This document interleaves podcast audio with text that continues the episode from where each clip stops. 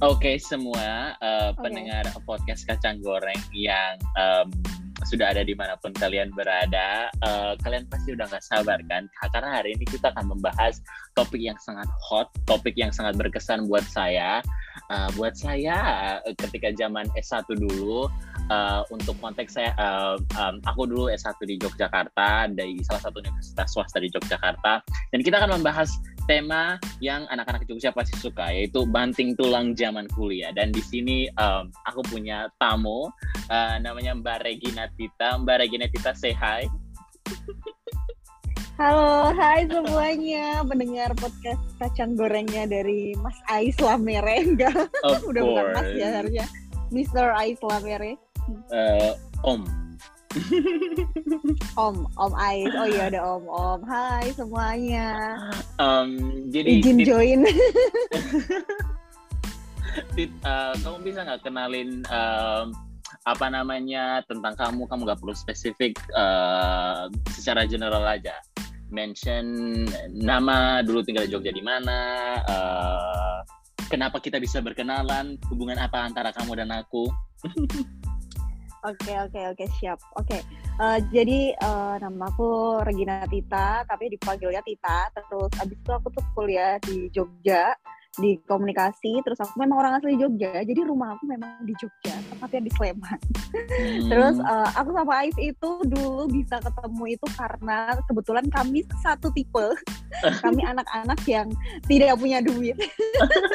Jadi kita itu kalau ada waktu kosong kalau yang lainnya pada ke kantin, jalan-jalan ke mall atau ke mana, kami ini tipe yang ke perpustakaan di lobi perpus tentunya ya kan. Ya walaupun apa namanya nggak ada hiburan apa pun, cuman apa ya kita kayak ketemu orang ngobrol gitu tuh seneng. Jadi kita bertemu tuh di lobi perpustakaan sih sebenarnya. Jadi lobby tuh dulu tuh kayak tempat yang kayak suram gitu ya orang ke perpus naruh tas Hmm. buat masuk ke perpustakaan cuman eh, oleh aku dan teman-temanku termasuk Ais ini lobby perpus itu dijadikan Hmm. suatu tempat untuk berkumpul dan bertukar cerita apa pun lah dan Hmm. kita bisa deket dari situ. jadi uh, kemiskinan yang menyatukan kita ya Iya, betul. Jadi walaupun-. Jadi yang lainnya ke kantin, yang lainnya pergi makan, kita ngobrol aja di perpus sambil tahan lapar gitu ya. ya kita kan makan sehari sekali habis kuliah Iya. selesai sesi 4 baru lah kita pergi makan. Untuk sampai hari berikutnya. Oke, banget. Thank you banget.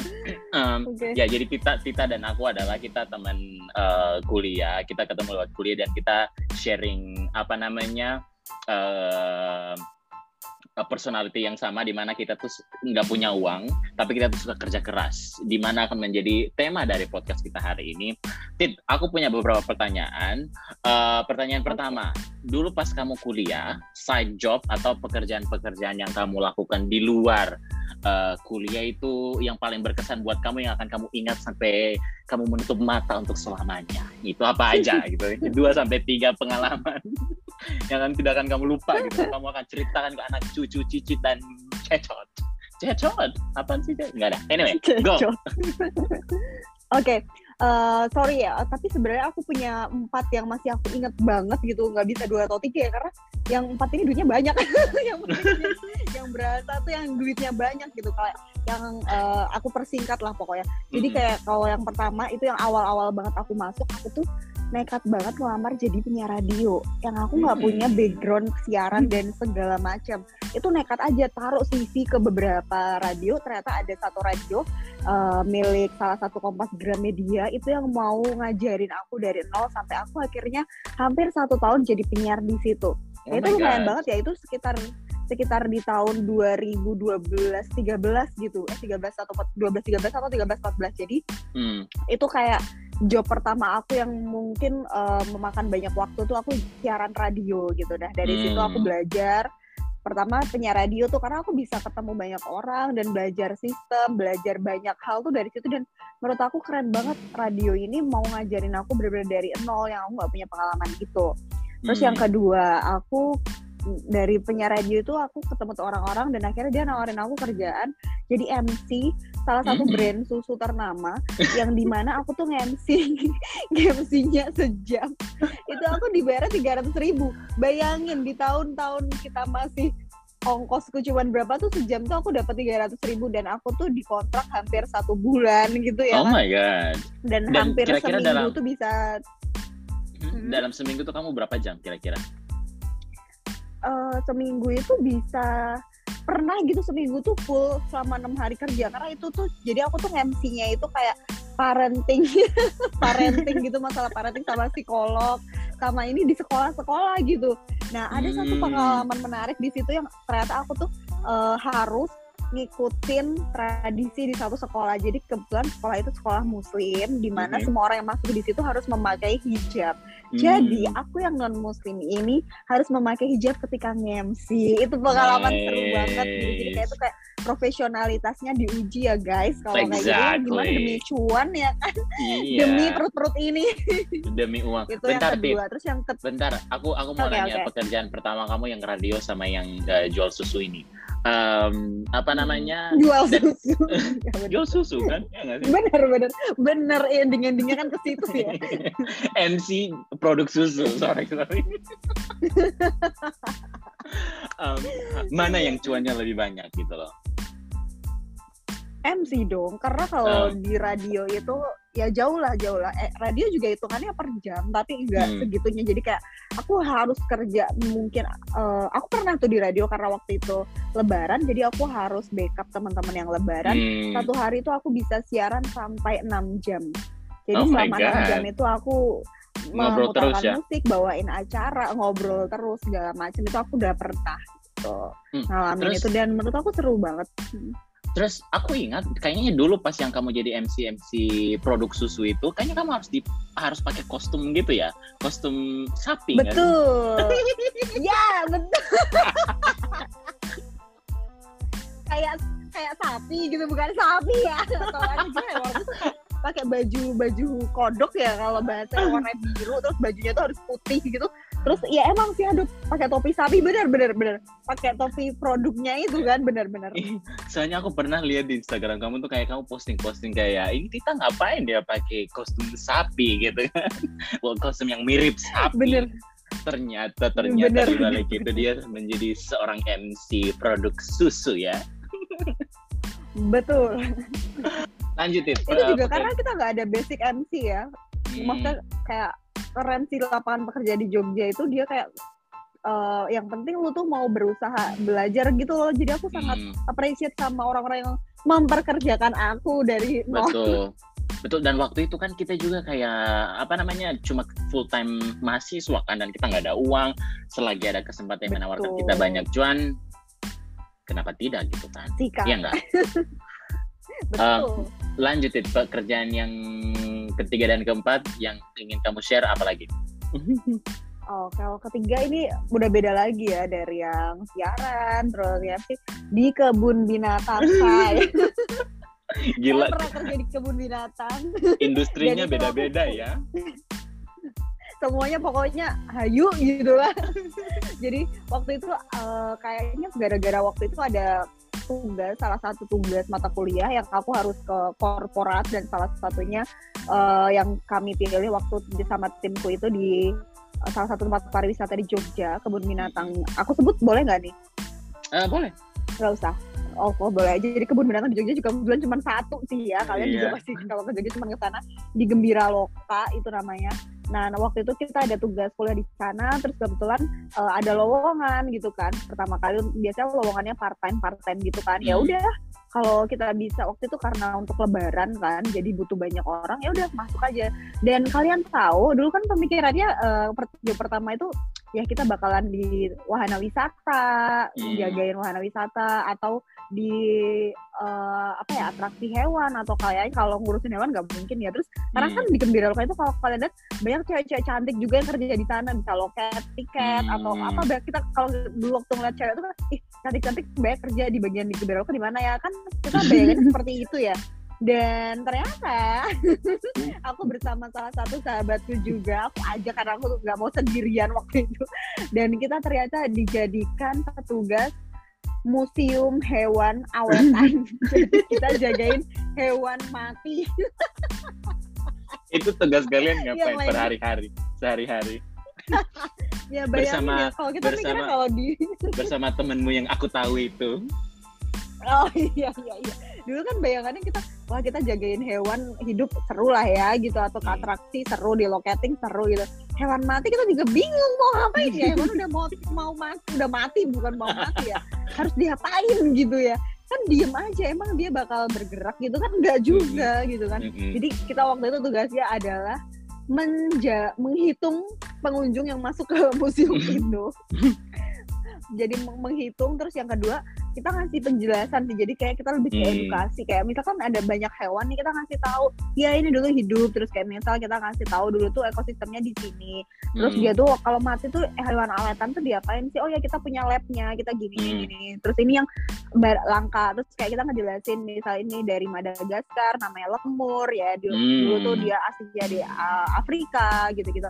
Nah kita lebih ke edukasinya sih supaya kita nggak uh, gaji buta ya kan. Jadi kayak Iya. aku pun sama teman aku kayak berinisiatif gitu loh. Coba kita cari tahu tentang ini terus beneran kita tuh ketika ada uh, pengunjung yang memang dia tertarik kita akan nyamperin dan kita mau Hmm. ngejelasin supaya dia tuh Yeah. juga masuk situ tuh kita pengennya ada yang dia Edukasi. dapet nggak iya nggak cuman muterin udah Hmm. kayak udah kayak muterin kuburan kamu tahu kan itu mati semua dan gelap gitu orang muterin kuburan itu keluar lagi dia dia nggak dapet apa-apa kan? Mana betul. ya seenggaknya kita digaji itu ada gunanya lagi betul. Wow nice. Um, kal- kamu ngelakuin Gitu. pekerjaan itu berapa lama?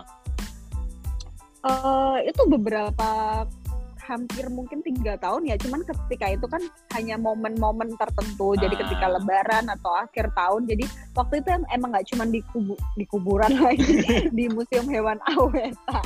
Tapi aku pernah juga megang eh, akhirnya naik kasta lah ya megang wahana gitu kan jadi juga di situ ada edukasi namanya nine boot gitu kan ngajarin Hmm. orang main nine boot kita punya sirkuitnya dan Oh, nine Kayaknya, boot yang aku Ais, kamu aku pernah coba itu. pas kalian ada di situ dan Iya, aku naik itu betul. gratis. Nah, nah itu udah beda temen lagi kan yang aku ajak gitu. Jadi aku tuh juga Mm-mm. suka ngajakin orang semua yang mau cuan, ayolah gitu. Iya, soalnya itu aku ingat waktu itu bukan temenmu yang satu itu, tapi temenmu yang lainnya yang aku juga kenal. Iya, iya beda lagi ya karena kamu kamu Beda kru ya, beda kru. ke sana kamu ikut. Beda beda kru. Beda gitu terus eh, ya itulah di Gembira Loka itu. Dan waktu itu kan kalau di sana itu dapat makan siang gratis ya. Jadi itu kayak kalau Oh buat makan siang gratis itu kan sangat wow fancy guys gitu kan Betul. dapat makan siang enak-enak gitu jadi kita Hmm. seneng aja sih dan kita ketemu banyak orang segala Nice. macam itu yang ketiga Setelah lanjut yang setelah- keempat oke atau ada more ditanyain se- enggak aku cuma mau bilang setelah capek jaga museum itu pulang langsung tidur ya, nggak perlu khawatir lagi isi perut dan sebagainya sebagainya. Iya enggak? ah pulang langsung jalan-jalan ngabisin duitnya iya, dengan uang itu kan. langsung makan langsung apa ya pokoknya langsung maksudnya masih seru lah zaman dulu, dulu mah. Pulang kan jam 4 jam 5 ya tergantung keramaian pengunjung. Nanti kan kita Hmm. bisa langsung ke mana ke mana ketemu kamu ya kan ngopi-ngopi. Iya, tetap yang murah ya ngopinya. Jangan bayangkan ngopi-ngopi yang sekarang gitu. Terus pekerjaanmu yang keempat apa, Tip? Nah yang keempat ini ada hubungannya sama orang yang ngajak aku interview ini Oh my god, itu ya project Karena kita itu. ini termasuk cuannya yang paling banyak di akhir kuliah waktu itu gitu kan. Hmm. Jadi sebenarnya waktu kuliah itu eh part time ku tuh banyak banget sebenarnya, kecil-kecil cuman. Nah, cuman yang aku sebutin ini yang menurutku eh, duitnya banyak waktu itu. Mm-mm. Benar. Jadi yang terakhir ini aku menjadi eh kerennya Penerjemah. ya yang aku tulis di CV penerjemah ya, asisten penelitian ya kan.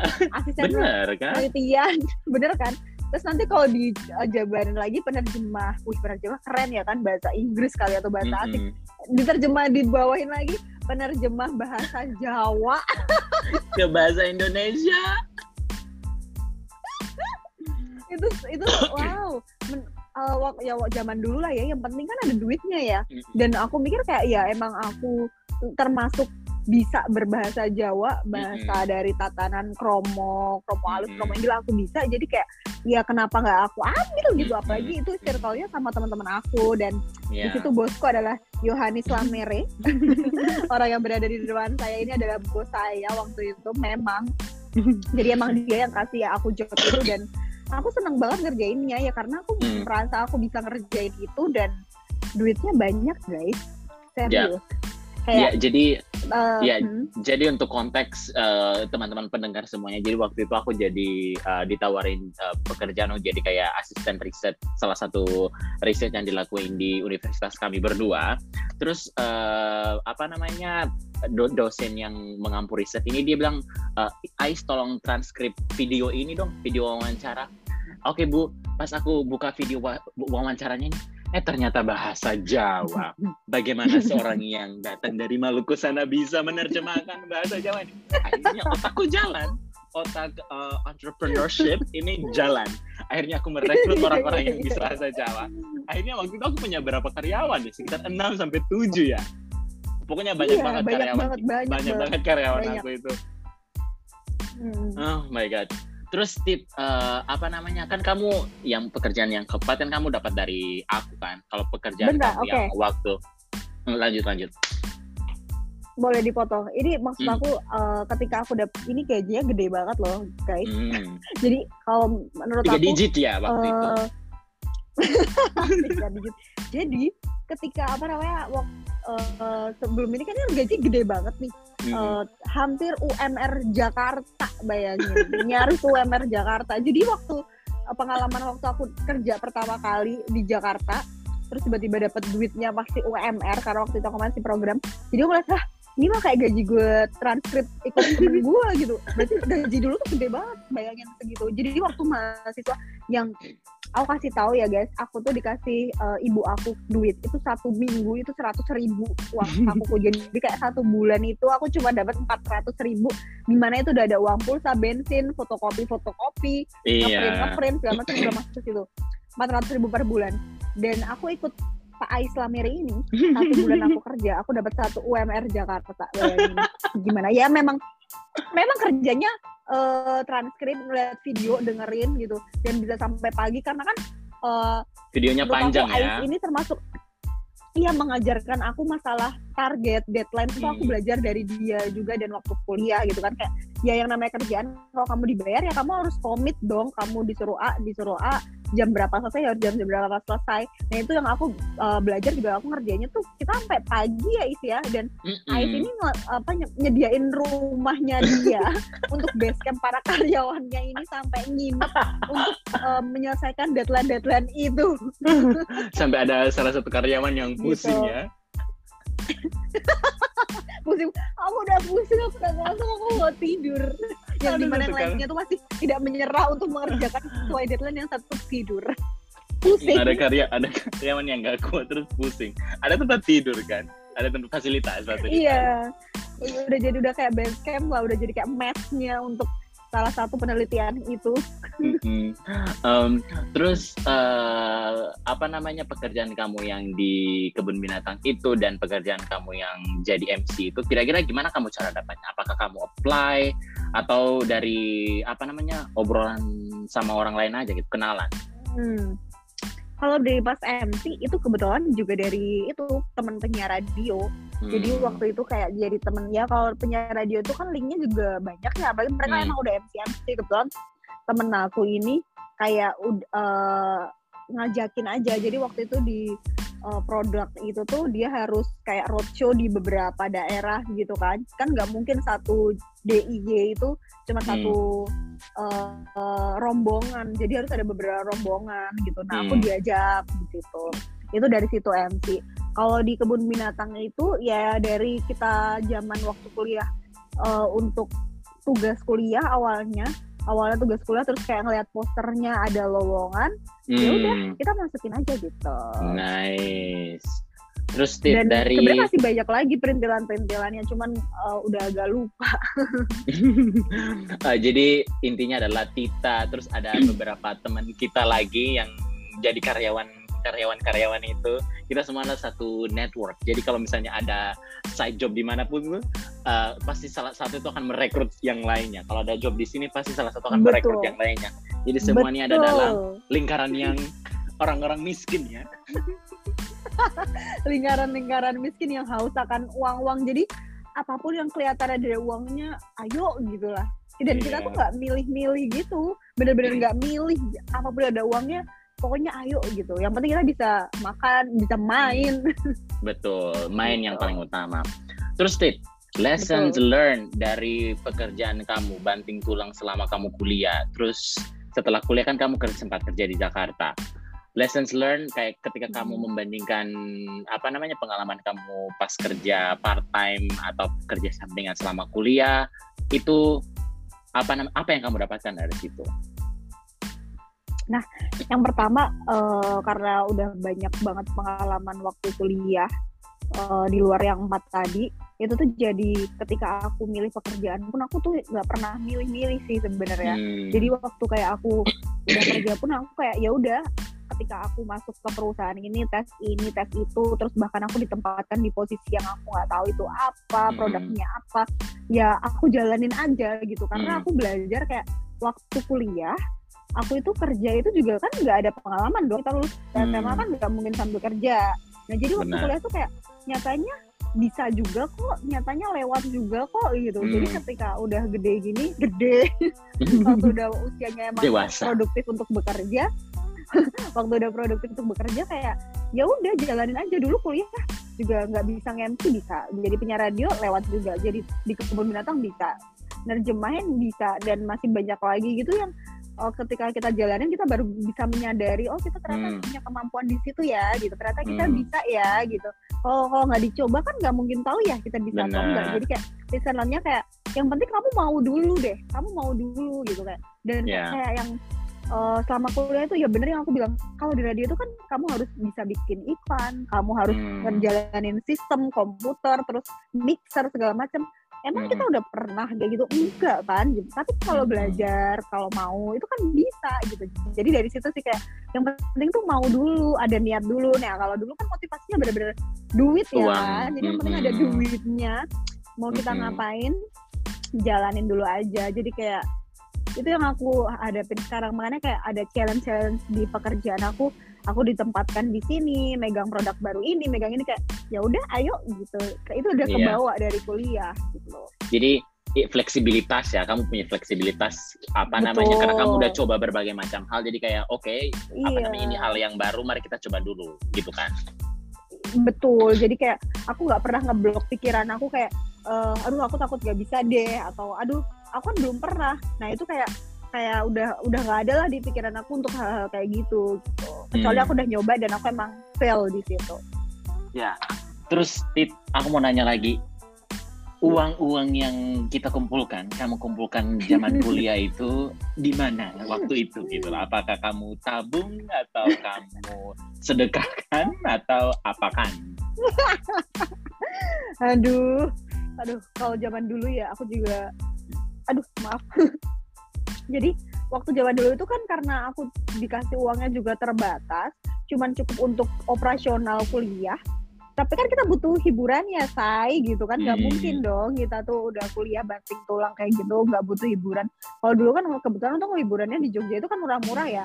Jadi dulu iya. itu kebanyakan uang saya untuk saya camping di pantai. Betul bersama salah satu teman saya ini juga Islam Mere kita suka camping di pantai. Pokoknya kita nyari uh, hiburan liburan hiburan untuk liburan gitu.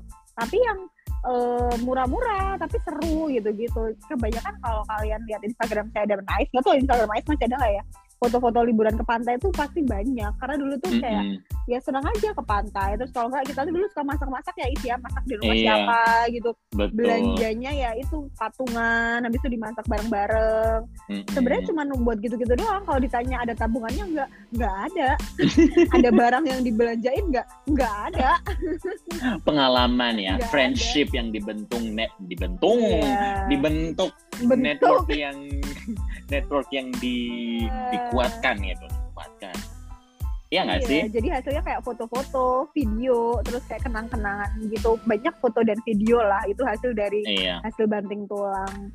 Terus Dan Tit, eh, eh, apa? satu perta- satu pertanyaan lagi. Eh, dulu kan setelah kita lulus, kan kita tuh punya banyak skripsi Hmm. tuh, kertas-kertas yang Hmm. eh, banyak coretan-coretannya Itu.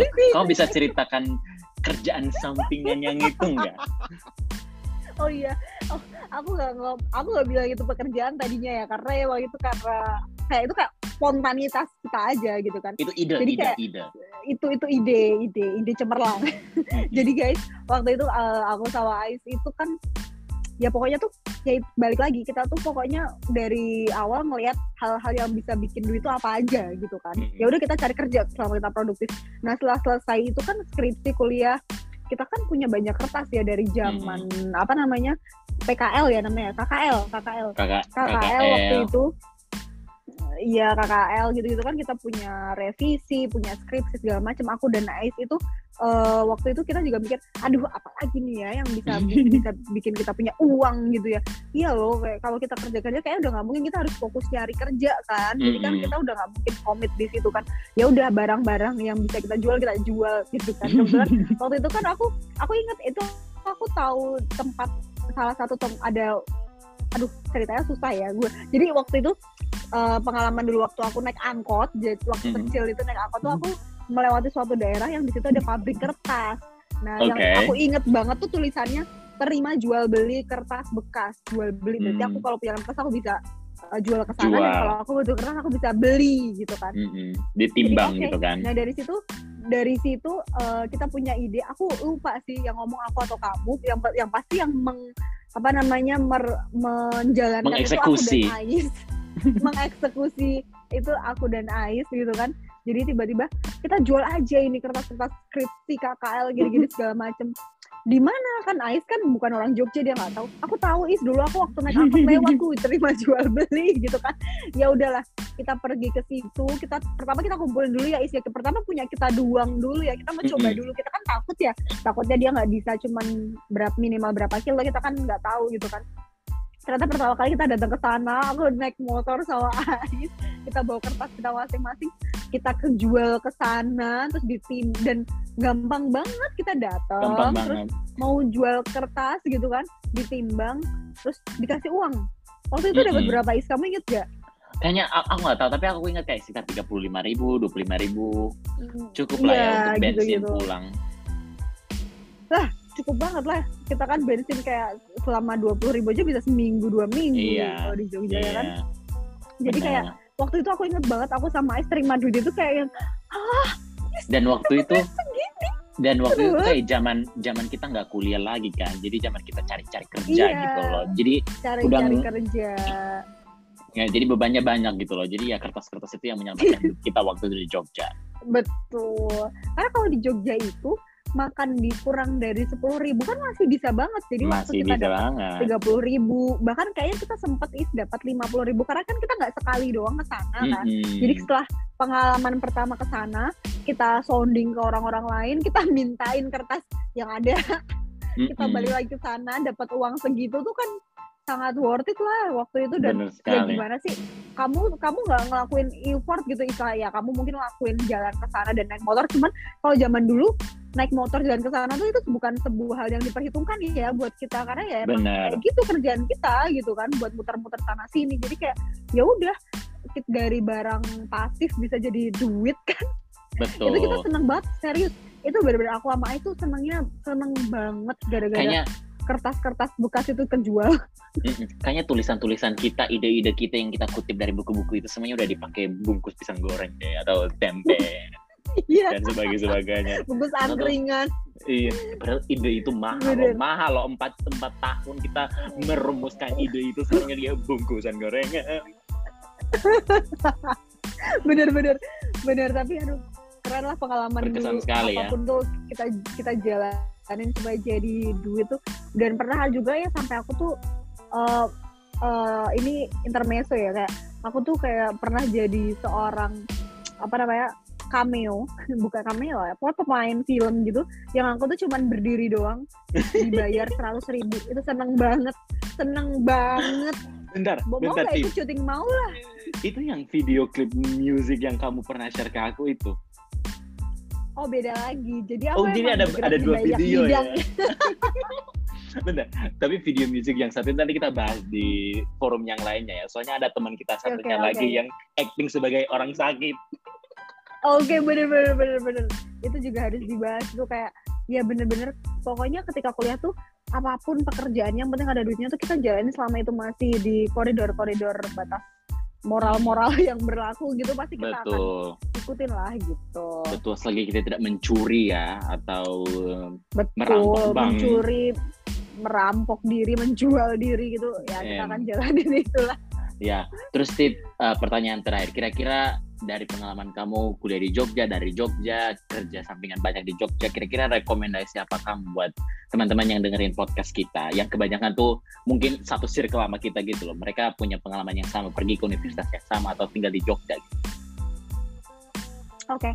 yang pertama sih ketika di Jogja ini kan sebenarnya kita gampang banget ketemu orang, kita gampang hmm. banget ikut suatu komunitas, forum, itu tuh gampang banget dan uh, kalian harus emang harus main gitu. Istilah kamu tuh harus bergaul. Kamu nggak bisa yang uh, apa namanya nggak ke mana-mana cuman belajar hmm. doang. Kamu harus berani ngobrol sama orang. Karena dari situ Betul. ketika kamu ngobrol kamu punya temen. Terus nanti uh, kalau dia ngerasa kayak interesting sama kita atau apa kayak kayak waktu aku di radio di Gembira Lokal atau di hmm. banyak pekerjaan film-filmku yang lain video dan segala macam itu tuh karena kita ngobrol. Jadi kayak ya udah ketika kamu temenan asik ngobrol ketika misalnya kayak aku gitu kayak kayak Ais lah Ais punya temen aku terus ketika dia punya uh, kerjaan di mana di mana dia akan ngajak aku gitu. Nah itu itu berlaku banget di Jogja. Jadi kalau di Jogja itu mainnya link jadi hmm. bener-bener kamu harus punya banyak teman. Karena kayak aku pun kan uh, kebetulan sebenarnya aku punya banyak teman juga di uh, apa namanya festival. Aku dulu kan ikut hmm. banyak festival ya untuk hmm. acara-acara kepanitiaan volunteer. Nah itu kalian kalau di Jogja menurut aku itu uh, media yang sangat bagus untuk kalian cari teman di luar kuliah. Jadi waktu itu kan banyak banget di Jogja tuh volunteer banyak banget. Apalagi sebelum pandemi ini banyak banget festival. Di Jogja itu aku kan udah pernah interview sama salah satu uh, apa namanya Band. kayak punggawanya festival Pak Bambang Paningron itu kayak hmm. uh, apa ya bapak festival Jogja gitu dia tuh bilang waktu itu aku inget banget di Jogja itu satu tahun itu ada 400 sampai 500 festival. Oh my god. Nah bayangin kalau kamu kamu pe, kamu ikut aja gitu kan dan yang namanya festival itu kan butuh volunteer. Aku juga awal hmm. dari volunteer, jadi aku kenal hmm. banyak orang dan punya link di mana-mana untuk mengerjakan banyak hal itu dari situ ikutlah di situ karena dari yang volunteer kalian bisa ikut jadi staffnya jadi apa exactly. yang itu bisa ada duitnya gitu cuman mm -hmm. kan beda kalau aku kan dari awal udah mintanya uh, emang ngincernya temen pertemanan link gitu Betul. gitu kan dulu sih ngincer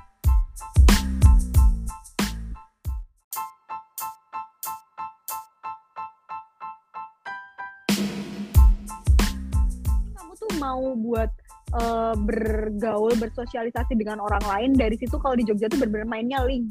Bener-bener link kayak nanti kalau kamu kamu misal dari festival A tiba-tiba orang festival A ini ngikut di festival B. Nah di festival B butuh ini dia akan hubungin kamu lagi kalau kamu orang-orangnya asik cocok gitu-gitu. Kayak gitulah mainnya. Jadi kayak ini seru banget di Jogja tuh masih gampang guys kalau mau cari temen atau nyari cuan-cuan kecil-kecil ya jangan bayangin kayak di kota-kota besar. Cuman untuk seorang mahasiswa menurut aku itu worth it banget. Dan pengalaman-pengalaman itu yang dan yang lebih apa namanya uh, lebih seru lagi dari festival itu salah satu festival yang aku ikutin itu adalah topik skripsi aku. Nice. Nah, jadi kayak maksudnya kamu bisa sambil menyelam minum air gitu ya, atau kan nggak tenggelam gitu. Jadi kayak kamu dapat duit, kamu dapat temen, kuliah kamu juga beres. Betul. Dari situ jadi kayak kan kan ketika ya kalau kalian masih kuliah kan yang namanya skripsi itu kamu harus bener-bener nyari hal yang menyenangkan supaya kamu ngerjainnya kan seneng gitu kan. Betul. Ya dulu kan aku suka musik, suka festival, suka suka bergaul dengan teman-teman baru.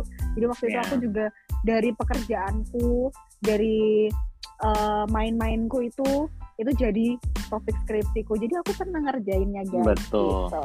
dan satu silver lining adalah karena pekerjaan-pekerjaan banting-banting tulang zaman-zaman kuliah yang mempererat pertemanan kita ya tip dengan teman-teman kita yang lainnya betul. juga iya enggak sih? Betul. Karena kan karena setiap jadi, bisa uh, jadi kenangan. Betul. Karena setiap kali kita ketemu video call dan sebagainya kita pasti selalu bahas kerjaan-kerjaan itu yang kita banting tulang menangis-menangis untuk mendapatkan rupiah-rupiah itu. lagi loh yang aku dapat dari Ice jadi kayak eh, kalau Ice masih ingat jadi waktu itu ada pameran di salah satu lembaga oh. luar negeri Prancis dan Ice ya balik lagi makanya aku bilang dia ngerekrut aku dan temanku untuk ikut di bagian itu yang itu ada duitnya, ada makannya, ada temannya, dan itu jadi ke mana-mana gitu. Maksudnya itu keren banget pengalaman. Jadi pokoknya Tita dan salah satu teman kita yang lainnya itu yang gak mau kita sebut itu adalah top list karyawan utama gitu loh. Ketika aku buka company itu akan merekrut mereka dua dulu. Ya Tita iya. ini bagus, Tita ini kinerjanya bagus ya. Kalau yang kinerja yang satunya itu dipertanyakan. Enggak lah. Dia masih belum matang aja. Dia belum Dia... memikirkan keuangan dengan matang. Jadi kalau misalnya apa namanya um, manajemen trainee dia belum lulus gitu loh. Enggak, itu seru banget loh. Itu waktu itu bahkan kerjaan nah kerjaan yang dikasih Ais yang satu lagi ini bener-bener belok lagi di bidang aku jadi itu bagian sains bayangin Bayangin. seorang anak sosial disuruh semua memberi edukasi tentang sains semua kita semua kita jama ya di mana ada uang di situ kita beradaptasi Iya betul begitu. Oh my god. Itu, itu anyway, belajar kita fleksibel. Hmm. Betul. Thank you banget Tita tuh udah udah udah sharing banget pengalaman kita selama kuliah, pengalaman kamu pribadi dan betul. apa namanya. Ini adalah uh, informasi yang akan selalu aku apa namanya ingat zaman-zaman kita kuliah dan akan selalu kita ceritakan ketika kita uh, ketemu ngobrol uh, uh, bersama teman-teman yang lainnya. Um, pesan terakhir sebelum kita tutup podcast ini singkat padat dan jelas untuk para pendengar ini yang mau cari kerja atau yang nggak tahu lagi mau mikir apa, yang mau mikir apa, yang lagi bingung mau ngapain, kira-kira pesan kamu, pesan terakhir untuk podcast ini apa? Oke, okay. yang penting jadi orang itu menurut aku kita harus terbuka untuk men ada challenge tantangan baru tuh coba dulu jangan pernah kamu menolak hal di depan kamu yang belum pernah kamu coba nice. buat kalian yang uh, masih mahasiswa kerjaan yang nyari pekerjaan bahkan yang udah bekerja itu kayak menurut aku udah jalanin dulu gitu coba dulu hmm. jangan sampai kamu tuh mundur sebelum perang gitu. nice oh my god thank you so much Tita my Eyang my grandma forever my love Aisla thank you so much sudah Alright. uh, apa namanya mengundang aku di podcast yang kenamaan di seluruh dunia ini. Oke, okay. uh, terima kasih semuanya juga untuk mendengar podcast ini. Sampai jumpa di podcast-podcast yang selanjutnya. Bye.